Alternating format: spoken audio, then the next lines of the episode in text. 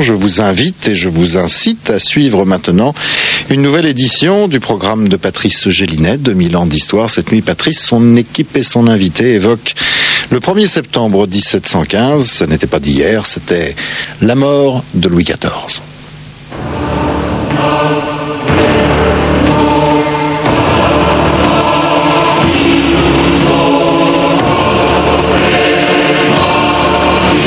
ne sont pas malades.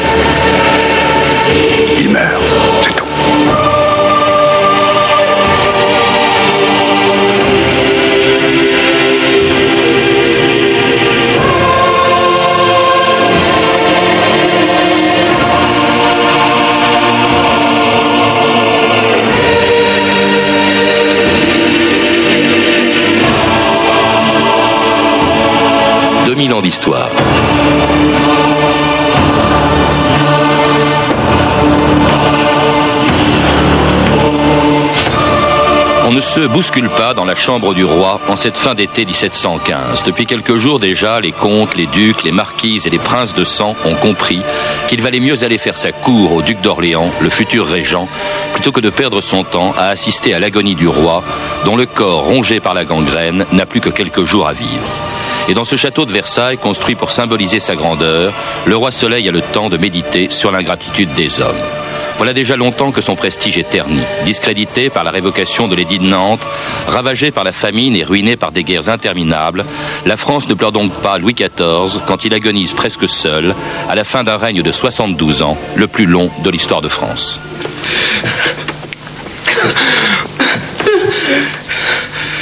Pourquoi pleurez-vous? Est-ce que vous m'avez cru immortel moi, je n'ai pas cru l'être. Je m'en vais. Mais l'État demeurera toujours. Le roi mourut le 1er septembre au matin.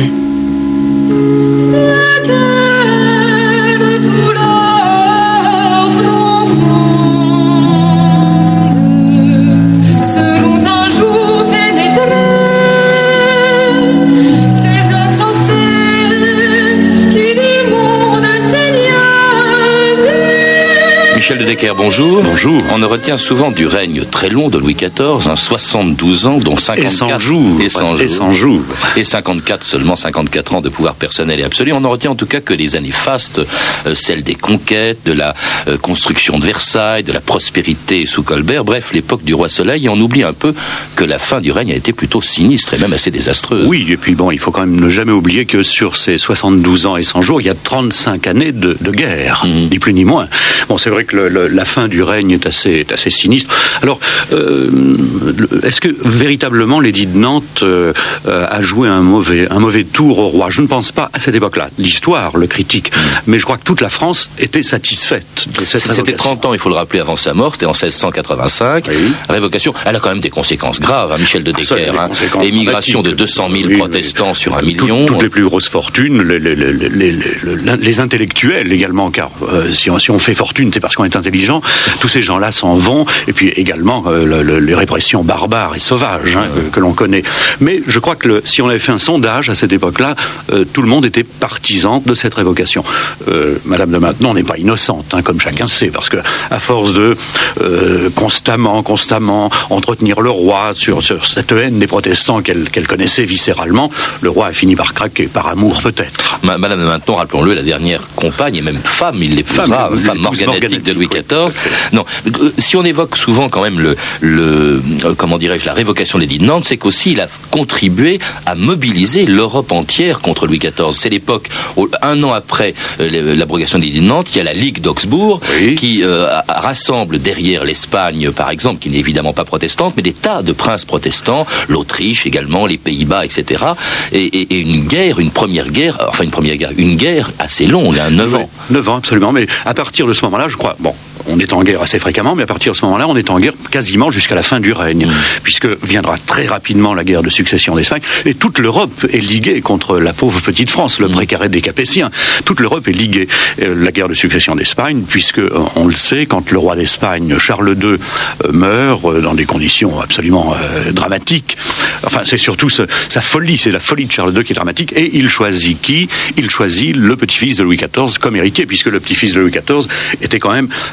par sa grand-mère l'arrière-petit-fils de Philippe IV. Donc il devient Philippe V d'Espagne. Alors à ce moment-là, c'est un tollé général dans toute l'Europe. On s'est dit comment la France et l'Espagne réunies, euh, l'Europe va être sous le monopole de Versailles, évidemment. Et donc guerre de succession qui va durer 13 ans, euh, pratiquement jusqu'à la mort de, Louis XIV, 35 ans de guerre au total, des guerres qui, euh, comme toutes les précédentes, hein, ont évidemment vidé les caisses de l'État et expliquent peut-être en partie la misère du royaume à la fin du XVIIe siècle. La revue de texte, Stéphanie Duncan.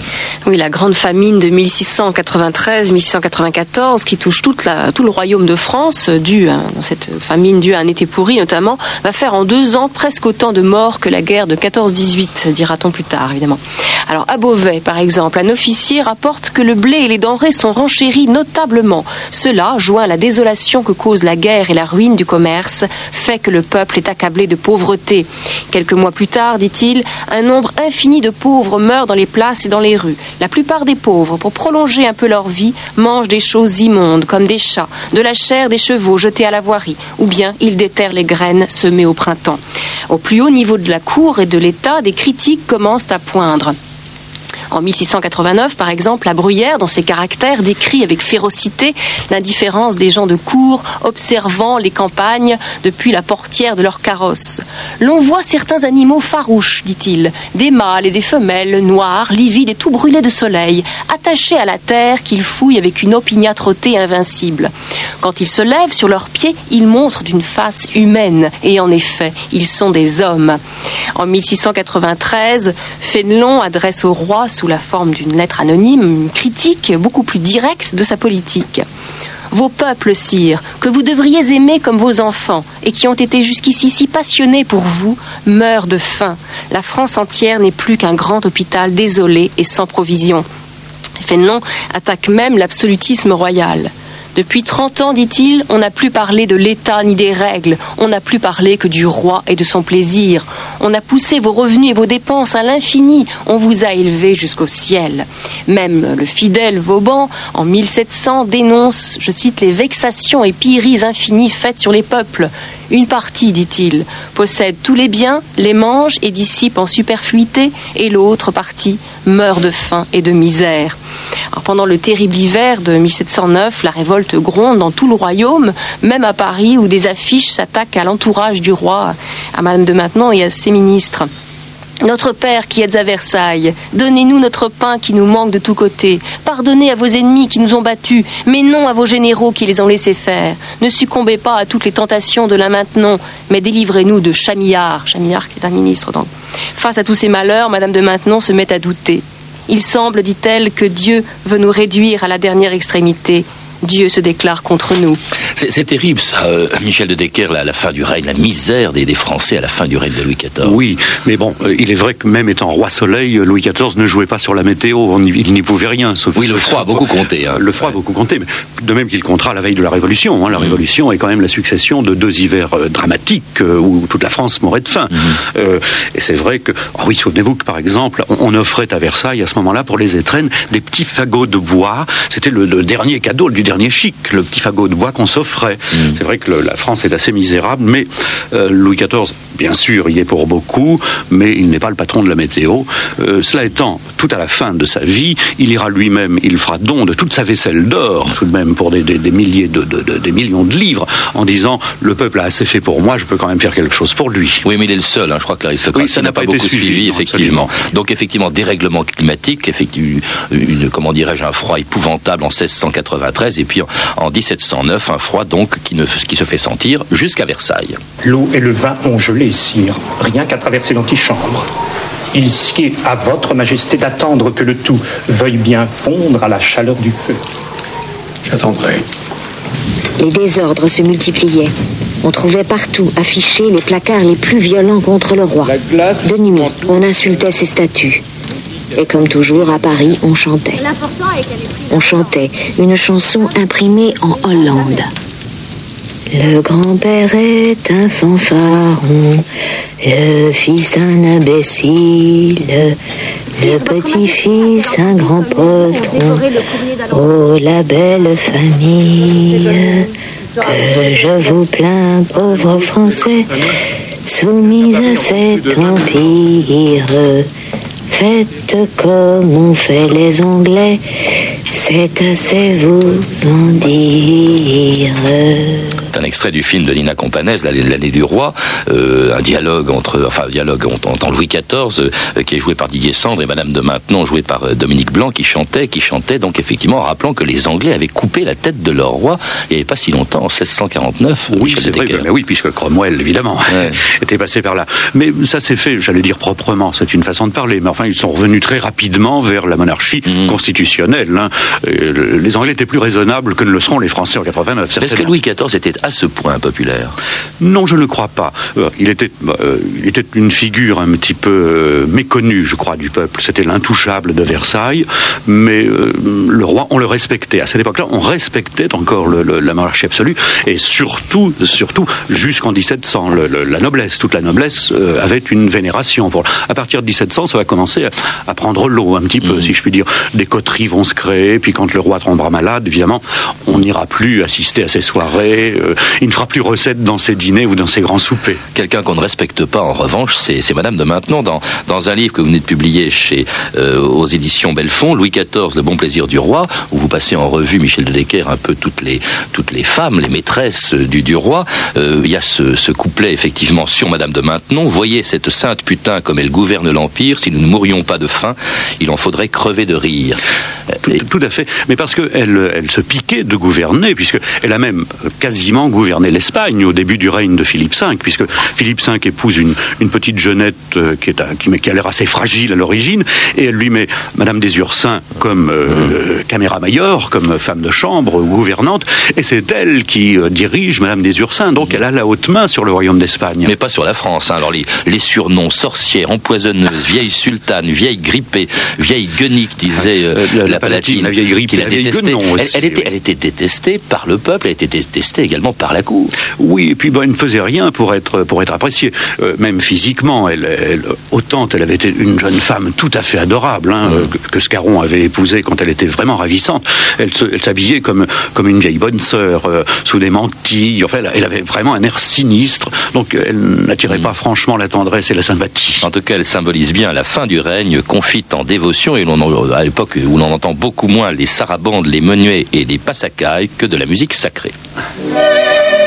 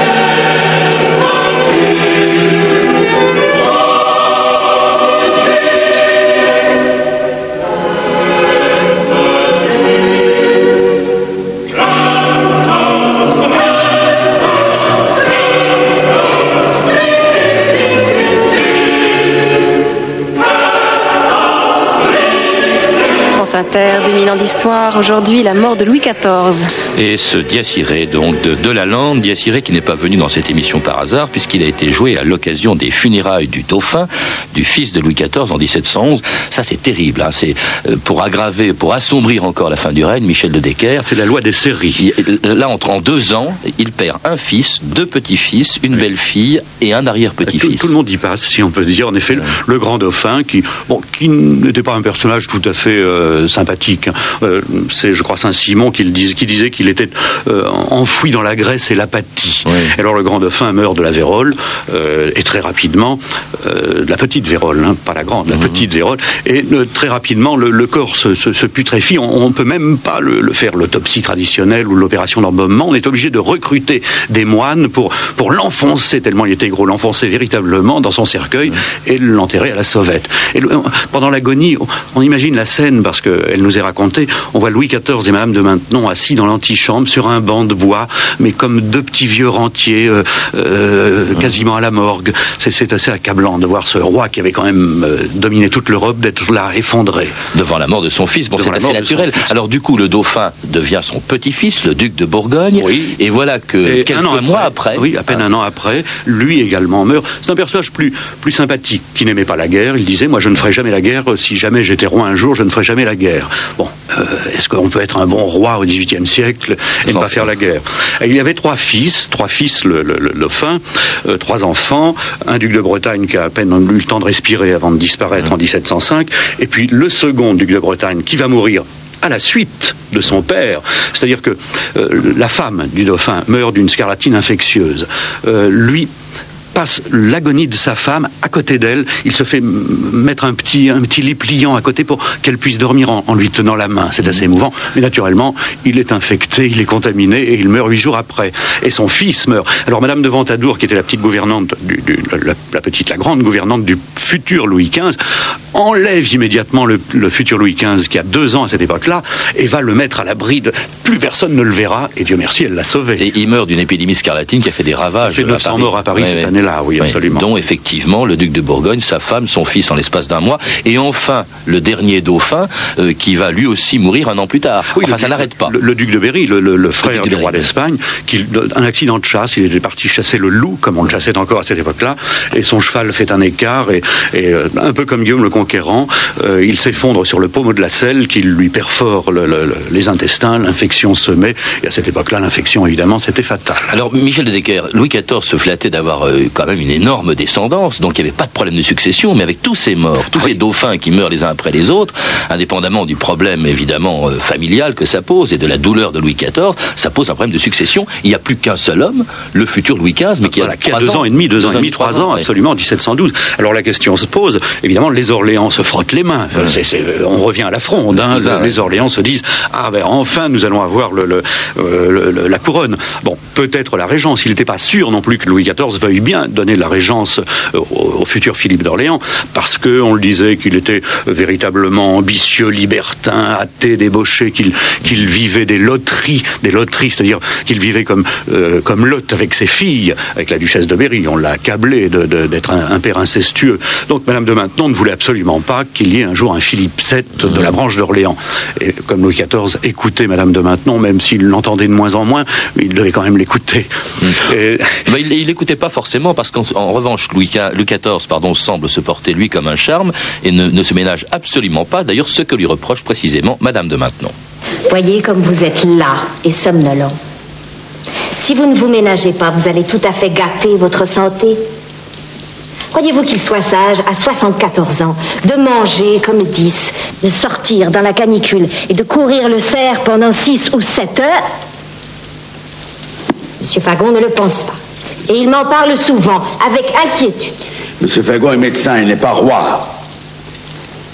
Je fais mon métier, il fait le sien. Je n'entends rien changer à l'étiquette de la cour. Si vous étiez malade pour de bon, il faudrait pourtant bien y changer quelque chose. Les rois ne sont pas malades. Ils meurent.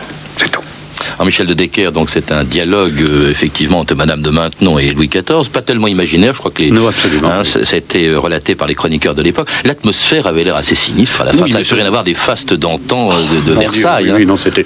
Bon, Madame de Maintenon était devenue sinistre, euh, si est qu'elle avait été peut-être dans sa jeunesse euh, particulièrement drôle. Était devenue sinistre. Vous savez qu'elle s'enfermait dans une chaise à porteur. Elle avait toujours froid. Elle se faisait livrer, livrer des briques chaudes. Et puis elle fermait les écoutilles. Et puis bon, bah, le roi était bien obligé de supporter dans ses salons cette espèce de chaise à porteur euh, définitivement, définitivement close. Et quand elle l'ouvrait, c'était pour faire des reproches euh, à Louis XIV parce qu'elle lui faisait des remarques constamment. Et lui faisait constamment rouvrir les fenêtres, préférait vivre dans, le froid, et était très mal entouré. On a entendu évoquer le nom du médecin Ah, euh, de Louis XIV, Fagon, oui. euh, qui effectivement euh, euh, va croire pendant longtemps, lorsque le 10 août euh, 1715 se déclare la gangrène qui va emporter oui, Louis XIV, qui va croire que c'était une sciatique et qui va la soigner comme une sciatique. Oui, alors, ou une sciatique ou un peu de goutte aussi. Après, il va dire, mais c'est votre goutte, Majesté. Et puis en réalité, bon, progressivement, on va voir le pied qui va noircir, le bas de la jambe va noircir. Alors Fagon va, à un moment, va lui dire, je crois que j'ai un remède, le lait d'ânesse. Alors il se met à boire pendant deux ou trois jours des, des, des tombereaux, de, des brocs de lait d'ânesse.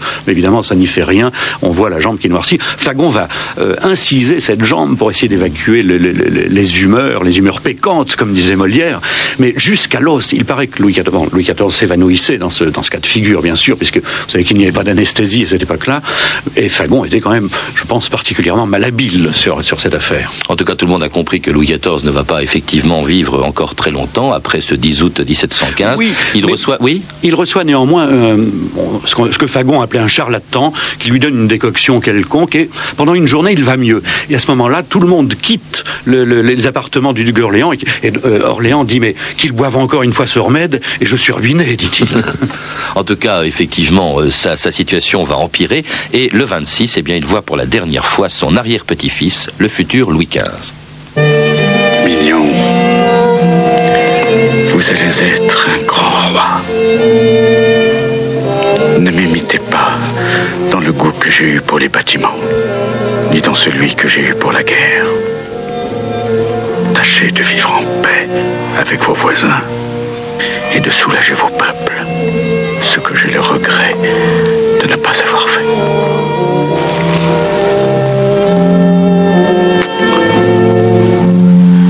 Adieu, mon cher enfant. C'était donc le testament de Louis XIV à son arrière-petit-fils, le futur Louis XV, qui ne régnera pas tout de suite. Il y aura la régence, effectivement, du duc Oui, parce d'Orléans. que, parce que Louis XIV euh, finit par accepter de, de donner la régence. Il, a- il avait envisagé de la donner au, à Maine, n'est-ce pas, à son fils légitime, et puis à Toulouse, ou à Toulouse, qu'il avait légitimé les deux fils qu'il avait eu de Madame de Montespan. C'est curieux ces remords de la fin. On a beaucoup dit effectivement ce regret d'avoir trop fait la guerre, Oui, d'avoir négligé son peuple. Je crois que bon, il était, même s'il était le roi Soleil, il était un homme, et je crois que euh, tout- tous les vieillards à l'agonie ont envie de quitter leur famille euh, en fonction que la paix règne un peu, en, en ayant l'âme tranquille peut-être. Si bien que donc il convoque Orléans, lui disant euh, mon neveu, je, euh, je vous fais régent du royaume, vous allez avoir un roi au tombeau et un autre au berceau, lui dit-il. Et Louis XIV donc meurt le 1er septembre 1715.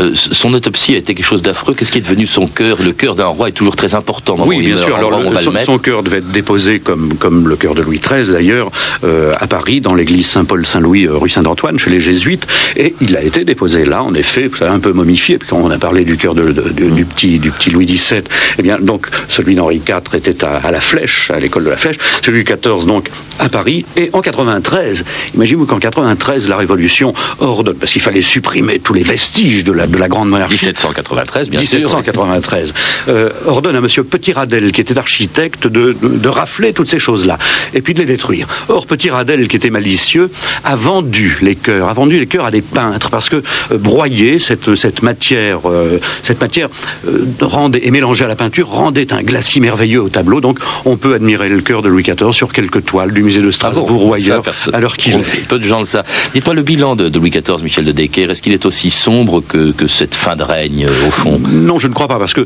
le- la France est- n'est pas richissime à ce moment-là. C'est vrai qu'elle a perdu toutes ses colonies dans, dans le Nouveau Monde, dans le nord du Nouveau Monde, hein, le, le- euh, le Terre-Neuve, etc.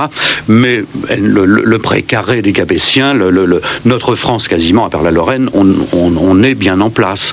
Bon, on a perdu un peu sur le début du, du règne, notamment dans les Pays-Bas espagnols, dans les Flandres, mais l'ensemble de la France euh, existe comme elle existe aujourd'hui. Et en entre autres, on a gardé Strasbourg. Et on a gardé Strasbourg. Michel de Decker, merci en tout cas pour euh, nous avoir rappelé cette fin de- sinistre du règne de Louis XIV. Vous le faites aussi, entre autres, parce que c'est toute la vie de Louis XIV que l'on voit défiler dans votre livre. Et bien, La dans ce livre, justement, La vie sentimentale, Louis XIV, Le bon plaisir du roi, un livre donc qui vient d'être publié chez Belfond. À lire également Louis XIV de François Bluch chez Hachette Littérature dans la collection plurielle, Le petit atlas historique des temps modernes de Jérôme Elie aux éditions Armand Collin dans la collection U, ce qui est un livre pour les étudiants. Enfin, L'Ancien Régime, 1610-1715 d'Emmanuel Leroy-Ladurie chez Hachette Littérature, collection plurielle. Vous avez pu entendre des extraits de L'Allée du Roi de Nina Companaise, d'après le livre de François Chandernagor, avec Dominique Blanc dans le rôle donc de Madame de Maintenon et Didier Sandre dans celui de Louis XIV, un film disponible en cassette chez Warner Vidéo. Et puis à signaler aussi le film de Patricia Mazui qui sort chez ces jours-ci, Saint-Cyr, avec Isabelle Huppert, et sélectionné donc au Festival de Cannes et en salle à partir de mercredi prochain. Je rappelle que vous pouvez écouter notre émission sur internet www.franceinter.com, rubrique 2000 ans d'histoire ou téléphoner au 08 36 68 10 33, 2 francs 21 la minute. C'était 2000 ans d'histoire à la technique Philippe Duclos et Clément Léo- Léotard, documentation Elsa Boublil et Christina Villarcan, revue de texte Stéphanie Duncan, une réalisation de Daniel Fontana Rosa. Une émission de Patrice Gélinet.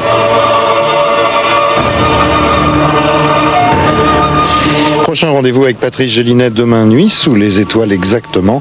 Demain, Patrice évoquera l'histoire des Philippines.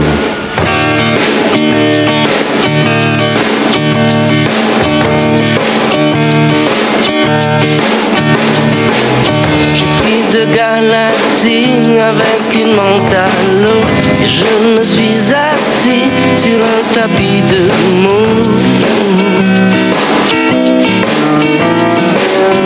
Et dans l'encrier, je pêche à but lunes sur les mâts des voiliers de quelque amour commun.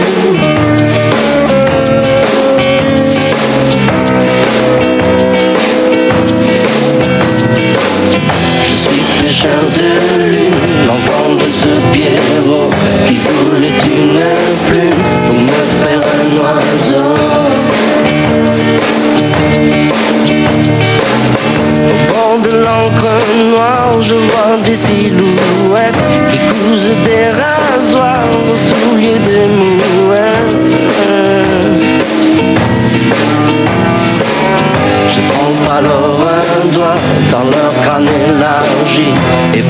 première fois j'entends bouger des cris